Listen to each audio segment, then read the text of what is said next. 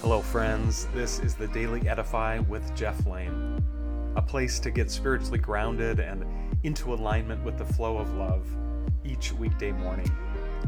In each episode, we'll focus on a spiritual practice, a poem, a book, a sacred text, something that can empower us to be more fully alive to the gift that is the day before us. Thank you for listening. Today's episode is about Holy Week. I'm recording this on um, Holy Monday, uh, April 3rd, and so it's uh, this most important, uh, most sacred week, at least in the Christian liturgical calendar. It also happens to be a holy time for our Muslim friends who are about halfway through the month of Ramadan, and our Jewish friends who will be starting Passover, I think, on Wednesday, uh, April 5th at sundown.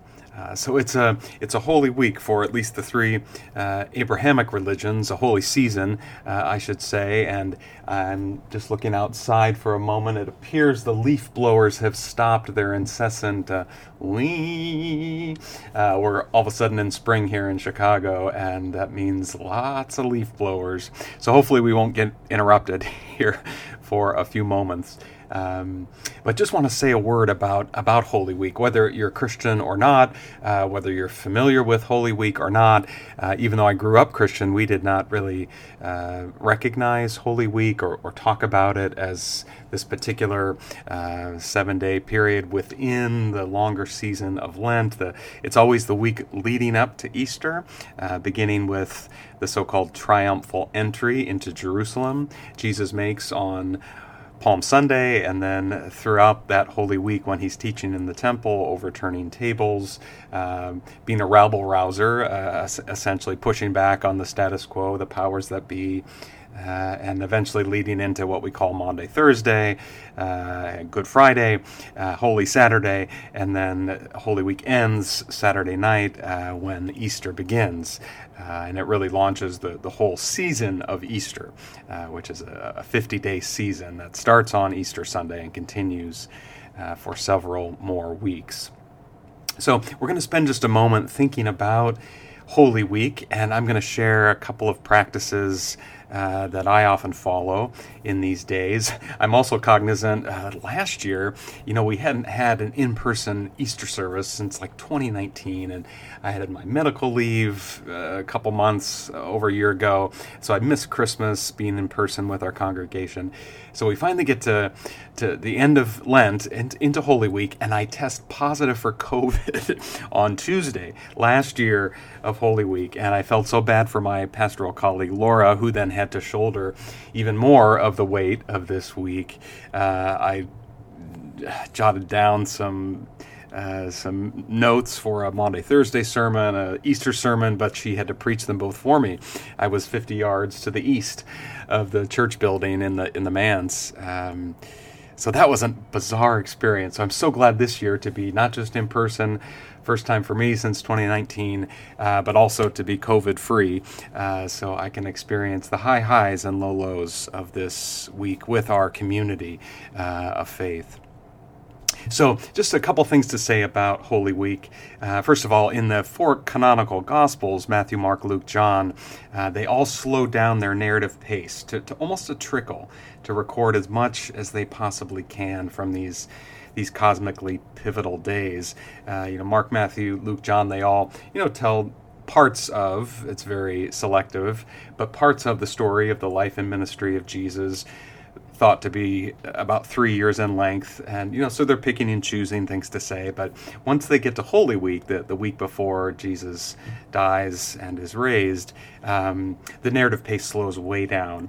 Uh, the Gospel of Mark devotes nearly 40% of his Gospel to describe the events of Holy Week.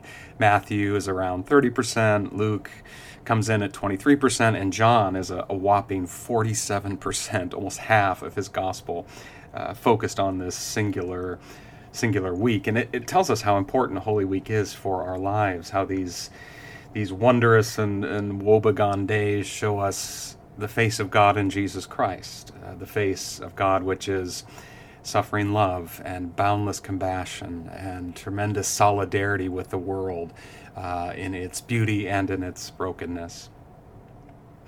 One of my personal spiritual practices each year during Holy Week is to read the Passion account from one of the Gospels. The, the Passion account is just a, a quick way of referring to Holy Week. Uh, that's from the Latin word passio, which, which means to, to suffer. Um, and so it's called Passion Week. You remember the film several years ago, which I didn't like very well, but uh, Mel Gibson's Passion of the Christ. Uh, that wasn't just referring to Christ you know passion, his his life force, but rather to to the last week of Jesus' life, to, to Holy Week, to his suffering. Um, in previous years, I often read from Mark uh, during Holy Week, but uh, this year I think I'm going to read from Matthew. I haven't started yet, uh, but that's the gospel we've been tracking uh, more of more of this year in in the church I serve. Um, so I'm going to read from Matthew. It's it's basically Matthew chapters 26 and chapters 27. Uh, once you get into chapter 28, that's the the resurrection accounts. Um, so I invite you to join me, whether you have a Bible at home or uh, can access it online. BibleGateway.org is where I often go when I'm reading it online, or the the Holy Bible app, uh, the one that uh, you can get on you know Android or or Apple devices is, is a good place to read it as well. Um, but to spend some time reflecting on these, um, oh, gosh, these these days that are just so so robust, um, so shining, so demanding.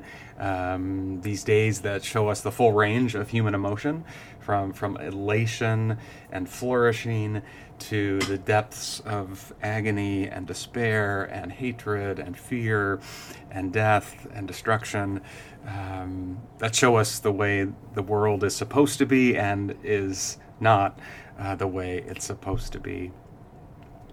One other way I often experience Holy Week is through music. And so, one other suggestion beyond reading the Passion account from one of the four Gospels, I invite you to um, experience it through music, uh, or maybe experience it through God's creation, be, being outside, seeing how, at least here in the northern hemisphere, the uh, spring is sort of starting to emerge very, very slowly. I saw the first daffodils at a neighbor's house just a few blocks away this morning. First ones I've seen creep through and start to flower.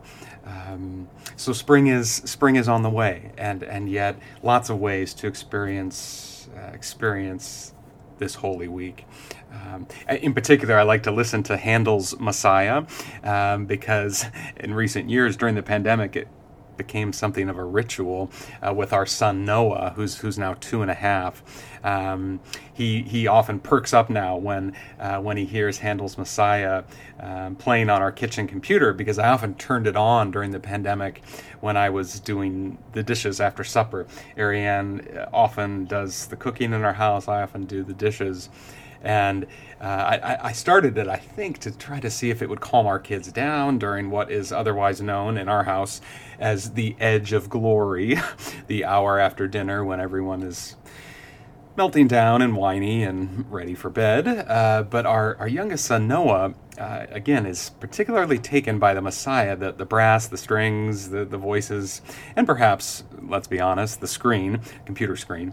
Uh, so usually when I turn it on, he'll drop whatever he's doing and go stand by the computer, just kind of mesmerized by the music. And I like to imagine this makes George Friedrich Handel proud. Uh, Messiah, his most famous work, uh, is still sparkling.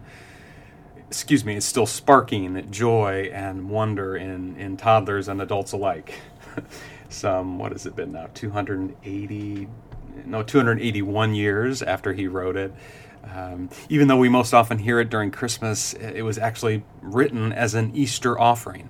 Uh, and so I can't think of a better way to to get into the Holy Week and Easter spirit uh, by by listening to that piece this week. Um, so those are a couple things I'm doing, friends. Uh, reading the Passion account, uh, listening to music, in particular Handel's Messiah.